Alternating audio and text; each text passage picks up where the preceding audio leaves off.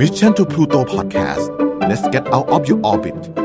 The Storyteller Podcast Podcast ที่จะหยิบยกเอาเรื่องเล่าและเรื่องราวดีๆ มาเล่าสู่กันฟัง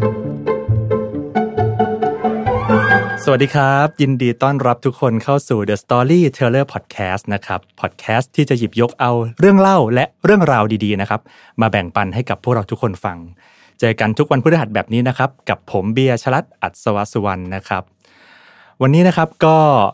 เดินทางเข้าสู่กลางสัปดาห์กันแล้วนะครับ เป็นยังไงบ้างครับ สัปดาห์ที่ผ่านมา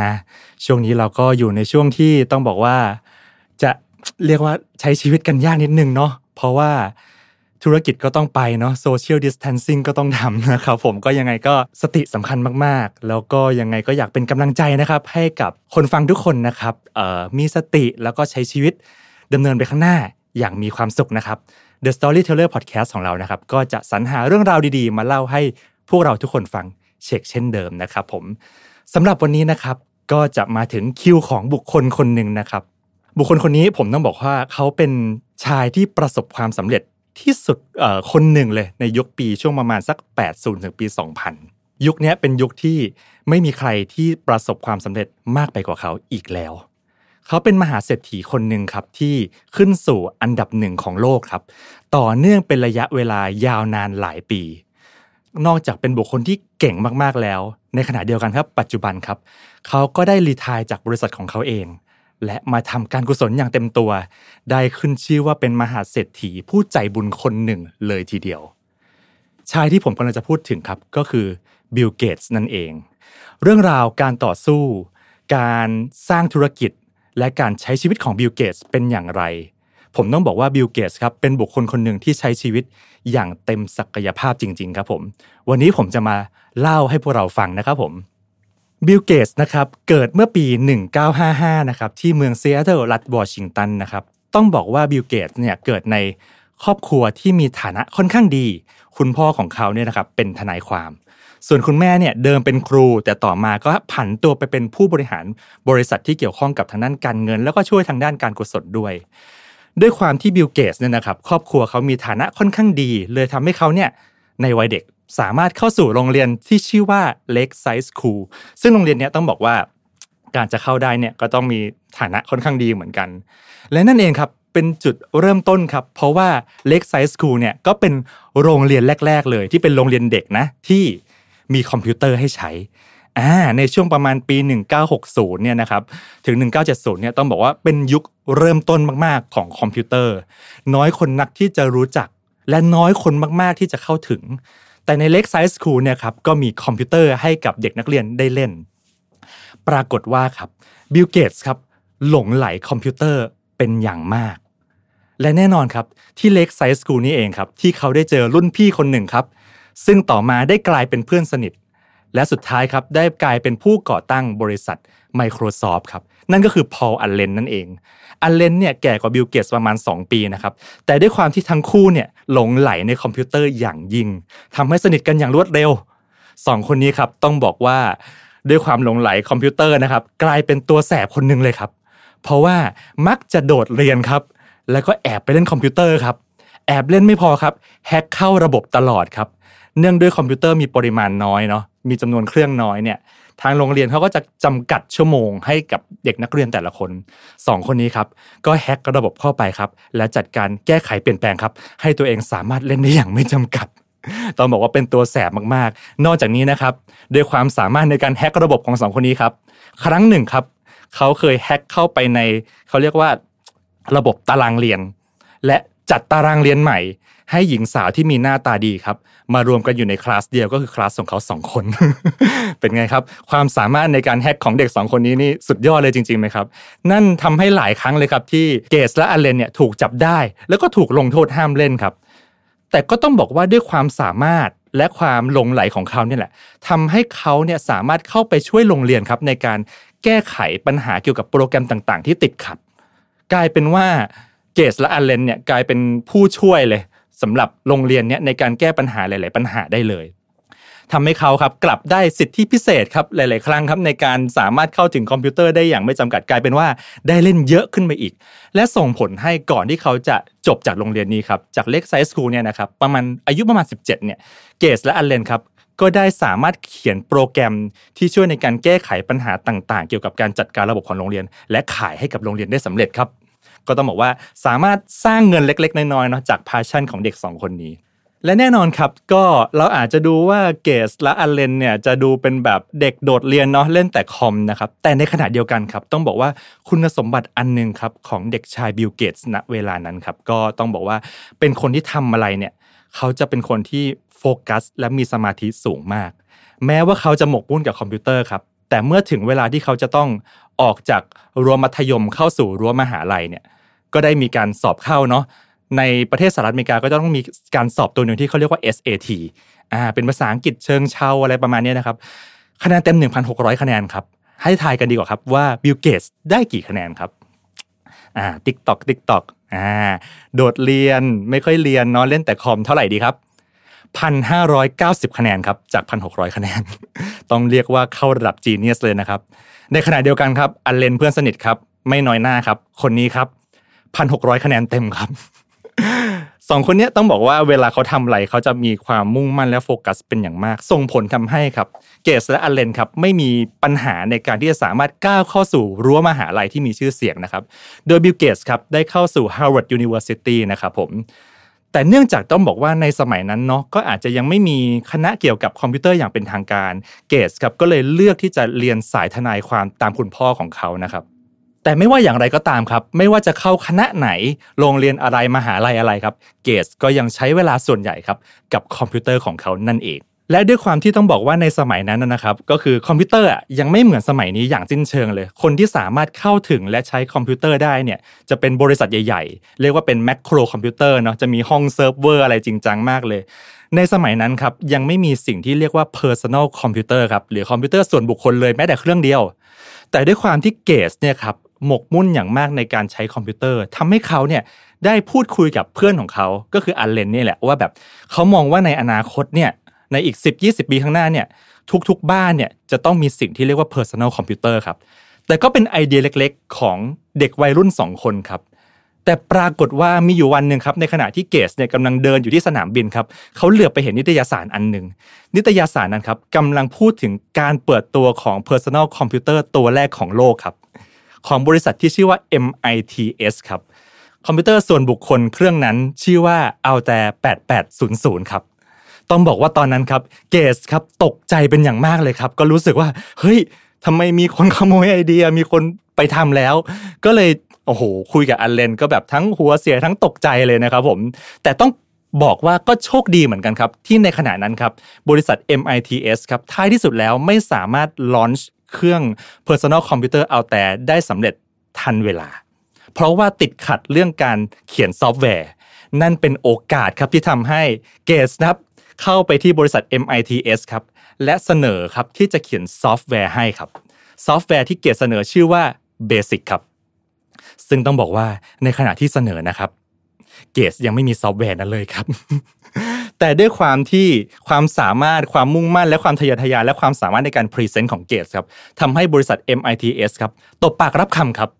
และนั่นเองครับหนึ่งสัปดาห์หลังจากนั้นครับเกสและอัลเลนครับไม่ได้หลับไม่ได้นอนครับใช้เวลาทั้งหมดนะครับในการเขียนโปรแกรมที่ชื่อว่า Basic และก็สำเร็จในที่สุดนำเสนอให้กับบริษัท MITS ครับและบริษัทก็ชื่นชอบเป็นอย่างมากครับทำให้บริษัทเนี้ยตัดสินใจซื้อเออโปรแกรม Basic ของเกสและอัลเลนในที่สุด และแน่นอนครับ เมื่อ Personal Computer launch ออกมา ก็ปรากฏว่ายอดขายก็เติบโตได้อย่างค่อนข้างดีเลยทีเดียว ตอนนั้นเกสและอัลเลนครับ ก็ทำงานอยู่ในเป็นเหมือนเป็น department หนึ่งเนาะส่วนหนึ่งของบริษัท MITS แต่แล้วครับปัญหาก็เกิดขึ้น เพราะเมื่อ Personal Computer ได้รับความนิยมครับ ปรากฏว่าซอฟต์แวร์เริ่มถูกก๊อปปี้แล้วครับ กลายเป็นซอฟต์แวร์ license เนี่ยก็ขายได้ปริมาณหนึ่งแต่ไม่เยอะ แต่ถูกก๊อปปี้เอาซะเยอะเลย ตอนนั้นครับเกสเนี่ยครับก็เริ่มรู้สึกถึงปัญหาละ ก็เลยเข้าไปคุยกับบริษัท MITS ครับว่าเอออาจจะต้องขอแยกออกมาเป็นบริษัทไม่สามารถแบบทำงานร่วมกันได้แบบนี้ ซึ่งณเวลานั้นครับก็ต้องบอกว่าบริษัท MITS ครับก็เห็นใจครับก็เลยบอกว่าให้เกสเนี่ยแยกออกมาตั้งบริษัท แล้วก็ทำเป็นลักษณะ contract กัน นี่แหละครับ คือจุดเริ่มต้นครับที่ทำให้เกสและอเลนครับตัดสินใจครับที่จะตั้ง Microsoft ขึ้นมา พร้อมกับลาออกจากมหาวิทยาลัยครับ แต่แล้วครับ Personal Computer ครับก็ถึงจุดที่มีการเติบโตอย่างก้าวกระโดดขึ้นมาครับเมื่อบริษัทชื่อดังและบริษัทยักษ์ใหญ่ครับที่ชื่อว่า IBM ครับ IBM ครับเริ่มเห็นการค่อยๆเติบโตของเขาเรียกว่าเอ่อ area ของ business ในส่วนของ personal computer เนาะและตัดสินใจที่จะก้าวกระโดดเข้ามาละและเมื่อ Microsoft ครับเป็นบริษัทแยกแล้ว เกสครับก็ไม่รีรอครับ เข้าไปเสนอ เขียนซอฟต์แวร์ให้กับบริษัท IBM ทันที ซึ่งซอฟต์แวร์ที่เกสเสนอให้กับ IBM นั้นก็คือซอฟต์แวร์ที่ชื่อว่า MS-DOS นั่นเองอ่าหลายๆคนฟังมาถึงตรงนี้ รู้จัก MS-DOS กันไหมครับผม ถ้าเป็นรุ่นเดียวกับผมเนี่ยน่าจะรู้จักนะครับ แต่ถ้าเกิดไม่รู้จัก อืม ก็ไม่เป็นไรนะครับ น่าจะเป็น รุ่นวัยรุ่นสมัยนี้นะอาจจะไม่รู้จักแล้ว MS DOS เนี่ยต้องบอกว่าเป็นระบบปฏิบัติการที่ดีที่สุดณเวลานั้นครับ Microsoft ครับเขียน MS DOS ขึ้นมาและให้ขายให้กับ IBM แต่ไม่ได้เป็นลักษณะขายขาดครับ ในเวลานั้นครับเกสครับรู้สึกว่าเขาไม่ได้อยากขายโปรแกรมขายขาดให้กับ IBM เลย แต่เขาเนี่ยขายในลักษณะให้ลิขสิทธิ์โดยที่เกสเนี่ยจะได้รับผลตอบแทนครับจากยอดขายที่ IBM สามารถ ขายได้ ซึ่งนั่นเองครับปรากฏว่า Microsoft ของ Gates ครับได้รับรายได้อย่างมหาศาลครับ เพราะ Personal Computer ของ IBM เนี่ยต้องบอกว่าขายดีและเติบโตอย่างก้าวกระโดดอย่างรวดเร็ว และนั่นเองครับทำให้ Gates ครับสามารถก้าวขึ้นสู่ billionaire ของโลกครับ เป็นมหาเศรษฐีพันล้านเหรียญของโลกได้ในวัยเพียงแค่ 31 ปีเท่านั้นเอง แต่แล้วครับแม้ว่าตลาด Personal Computer เนี่ยจะเติบโตครับ แต่ต้องบอกว่าในความเป็นจริงแล้วเนาะธุรกิจหลักเนี่ยหรือ core business ของตัว IBM จริงๆอะจะเป็นในกลุ่ม macro computer ก็คือคอมพิวเตอร์ขนาดใหญ่ของ corporate มากกว่า ดังนั้นเนี่ย IBM ก็เลยอาจจะไม่ได้โฟกัสในเรื่องของ Personal Computer มากนัก ประกอบกับพอไม่ได้โฟกัส ก็ไม่ได้เชี่ยวชาญ และตัวเองก็ไม่ได้เห็นว่าตลาด Personal Computer เนี่ยจะสามารถ เติบโตได้ใหญ่กว่าแมคโครคอมพิวเตอร์เท่าไหร่ แต่นั่นเองครับกับกลายเป็นจุดเปลี่ยนอีกจุดหนึ่งครับ เพราะ IBM ประเมินศักยภาพของ Personal Computer น้อยเกินไปครับ ในขณะนั้นครับได้เริ่มมีบริษัทคู่แข่งครับที่จะเริ่มพัฒนาตัวเองขึ้นมาและในบริษัทที่เกี่ยวกับการคอมพิวเตอร์ส่วนบุคคลมากขึ้นมากขึ้นเรื่อยๆ จนมาถึงจุดจุดหนึ่งครับ ก็คือจุดที่บริษัทยักษ์ใหญ่อีกบริษัทหนึ่งตัดสินใจที่จะ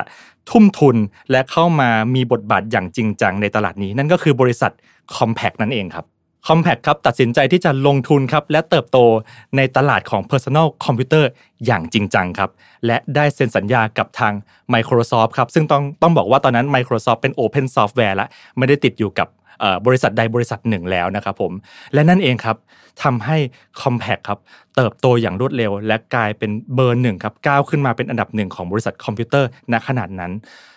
ในขณะที่ IBM ครับก็ต้องบอกว่าปรับตัวตามไม่ทันครับพยายามแก้เกมหลายต่อหลายครั้งครับ โดยการอัปเดตซอฟต์แวร์ตัวเอง แต่ด้วยความที่เขาไม่ได้มีความเชี่ยวชาญในตลาด Personal Computer อย่างจริงจังครับ กลับส่งผลนำให้กลายเป็นเรียกว่าอะไรอะเรียกว่าซอฟต์แวร์นั้นอะใช้ยากกว่าเดิม เลยกลายเป็นลูกค้าเก่าๆเนี่ยก็เริ่มรู้สึกไม่ปลื้มละกับการเปลี่ยนแปลงของ IBM ครั้งนี้ นั่นก็เลยส่งผลทำให้ครับ IBM ครับลดบทบาท แล้วก็กลายเป็น Compaq ครับก้าวขึ้นมาเป็นเบอร์หนึ่งในตลาด Personal Computer แต่อย่างไรก็ตามครับ นั่นเป็นส่วนของฮาร์ดแวร์ครับ ในส่วนของซอฟต์แวร์ครับ บริษัทที่เติบโตอย่างก้าวกระโดด และไม่มีคู่แข่งจริง ๆ ในเวลานั้นก็คือ Microsoft ของ Bill Gates นั่นเองครับ เมื่อตลาด Personal Computer นะครับเติบโตมาจนถึงจุดจุดหนึ่งต้องบอกว่าตลาดคอมพิวเตอร์เนี่ยเปลี่ยนแปลงอย่างรวดเร็วและก้าวกระโดดมาก มาถึงจุดจุดหนึ่งครับจุดที่เราเรียกว่าเรามีสิ่งที่เรียกว่าอินเทอร์เน็ตครับผมอ่าอินเทอร์เน็ตครับในยุคนั้นนะครับ เราเรียกว่าเวลาเรามีคอมพิวเตอร์เนาะเราก็จะมีซอฟต์แวร์ของคอมพิวเตอร์เนี่ยแต่เราก็ไม่สามารถ connect ได้ ยังไม่มี World Wide Web ยังไม่สามารถเข้าสู่ยุค globalization ได้ จนในช่วงนี้แหละครับ ที่มีบุคคลคนหนึ่ง คนนั้นก็ชื่อว่ามาร์คแอนเดอร์สันครับมาร์คแอนเดอร์สันเนี่ยครับได้คิดค้นสิ่งที่เราเรียกว่าเว็บเบราว์เซอร์เว็บเบราว์เซอร์คืออะไรอ่าในปัจจุบันก็จะมี Internet Explorer อ่า Safari เอ่อเรียกอะไรนะ Google Chrome นะครับหรือว่า Firefox อ่าอันนี้เขาเรียกว่าเว็บเบราว์เซอร์แต่เว็บเบราว์เซอร์ตัวแรกของโลกคือ Netscape ครับ Netscape เนี่ยคิดค้นขึ้นโดยคุณมาร์คแอนเดอร์สันซึ่งต้องบอกว่าณเวลานั้นนะคนส่วนใหญ่ยังไม่เข้าใจสิ่งที่เรียกว่าเว็บเบราว์เซอร์เลยมาร์คแอนเดอร์สันครับสร้าง Netscape แล้วก็ต้องบอกว่าประสบความสำเร็จอย่างรวดเร็วครับรวดเร็วแล้วก็เรียกว่าด้วยการเขาเรียกว่าอะไรนะเอ่อก้าวขึ้นมาอย่างรวดเร็วอะจนเหมือนไปกระตุกหนวดเสือ ไปปลุก Microsoft ครับให้ Microsoft เนี่ย ตื่นแล้วก็หันเข้ามาทำตลาดนี้อย่างจริงจัง ต้องบอกว่าด้วยยุทธวิธีของ Microsoft โดย Bill Gates ณเวลานั้นครับ เป็นยุทธวิธีที่โหดมากครับ ก็คือ Bill Gates ครับ ซึ่งณตอนนั้นเนี่ยระบบปฏิบัติการที่คนใช้อยู่ทั่วโลก และกินกว่า 95%ของโลกอยู่แล้วก็คือ Windows 95 อ่า ถ้าคนยุคเอ่อยุค 1995 นี่รู้จักแน่นอนนะครับ Bill Gates ครับ พัฒนาเว็บเบราว์เซอร์ตัวใหม่ที่ชื่อว่า Internet Explorer โดยเอาพื้นฐานจาก Netscape เนี่ยแหละครับต่อยอดขึ้นไป และแถมให้กับผู้ใช้ครับในแพ็กเกจของ Windows 95 ใช้ฟรีครับ ส่งผลทำให้ครับทุกคนครับเปลี่ยนมาใช้เว็บเบราว์เซอร์ที่ชื่อว่า Internet Explorer ของ Microsoft และค่า Netscape ออกจากตลาดอย่างรวดเร็วในที่สุดครับ แม้ว่าครั้งนั้นนะครับจะต้องบอกว่า Netscape ครับก็ฟ้องร้องนะครับแล้วก็ Microsoft ก็ต้องบอกว่าเริ่มงานเข้าแล้วถูกฟ้องร้องในข้อหา monopoly ท้ายที่สุดนะครับ คดีนี้ Netscape ชนะครับ Microsoft แพ้ แต่ Microsoft ครับเสียค่าปรับเล็กน้อยครับประมาณไม่กี่ร้อยล้านเหรียญครับแต่แลกกับการที่เขาสามารถกำจัดคู่แข่ง และครอบครองตลาดโมโนโพลีทางโลกต่อไปอย่างไม่มีคู่แข่งเลยทีเดียว ณ เวลานี้ครับต้องบอกว่า Microsoft ของ Bill Gates เนี่ยก้าวเข้าสู่ยุคที่ยิ่งใหญ่ที่สุดในโลกไร้คู่แข่งไร้เทียมทาน ไม่มีคู่แข่งคนไหนที่สามารถต่อกรได้เลย แต่แน่นอนครับทุกอย่างมีขึ้นก็ต้องมีลง ในช่วงที่ Microsoft เติบโตอย่างไร้คู่แข่งนั่นเองครับ ในขณะเดียวกันครับ เมื่อมีมิตรรักแฟนเพลงเยอะนะครับ ก็มีศัตรูเยอะเช่นเดียวกันครับ ช่วงนั้นครับคดีความเยอะมาก Microsoft เนี่ยถูกฟ้องร้องถูกดำเนินคดีในทุกหลาย ๆ มิติหลาย ๆ แง่มุมในเรื่องของ monopoly หรือในเรื่องของลิขสิทธิ์ต่าง ๆ มากมาย จนทำให้เรียกว่าบิลเกตส์เนี่ยงานเข้าตลอดเวลาเลย และช่วงนั้นก็ต้องบอกว่าเป็นช่วงที่วุ่นวายมากๆครับ จนท้ายที่สุดแล้วครับ ในปีประมาณ 2000 ครับบิลเกตส์ครับก็ตัดสินใจครับ ลงจากตำแหน่ง CEO และมอบตำแหน่ง CEO ให้กับเพื่อนสนิทของเขาอีกคนหนึ่งที่ชื่อว่าสตีฟบ l ลเมอร์เข้ามาแทน ส่วนบิลเกตส์เนี่ยก็ถอยไปเป็นเหมือนเป็นที่ปรึกษาด้านยุทธวิธี ในขณะเดียวกันครับ เขาใช้เวลาส่วนใหญ่ครับในการอยู่ในศาลครับเพื่อต่อสู้กับคดีความต่างๆ ครับผม และนั่นเองครับก็เป็นจุดเริ่มต้นครับตกต่ำลงเรื่อยๆ ของ Microsoft ต้องบอกว่าเป็นทศวรรษที่หายไปเลยของ Microsoft นะครับ มีการเปลี่ยนแปลงอย่างรวดเร็วของโลกอินเทอร์เน็ต ณ เวลานั้นเองครับ มีศัตรูตัวใหม่ครับที่เกิดขึ้นอย่างเงียบๆ และเป็นศัตรูที่นอกจากเก่งแล้ว ยังมียุทธศาสตร์ที่ยอดเยี่ยม ศัตรูตัวนั้นก็คือ Google นั่นเองครับ โลกครับได้ก้าวสู่ยุคที่เราเรียกว่า Search Engine Google ครับเกิดขึ้นมาด้วย2เอ่อ สองนักศึกษามหาวิทยาลัยปริญญาเอกนะครับของ Stanford University นั่นก็คือ Larry Page และ Sergey Brin ครับ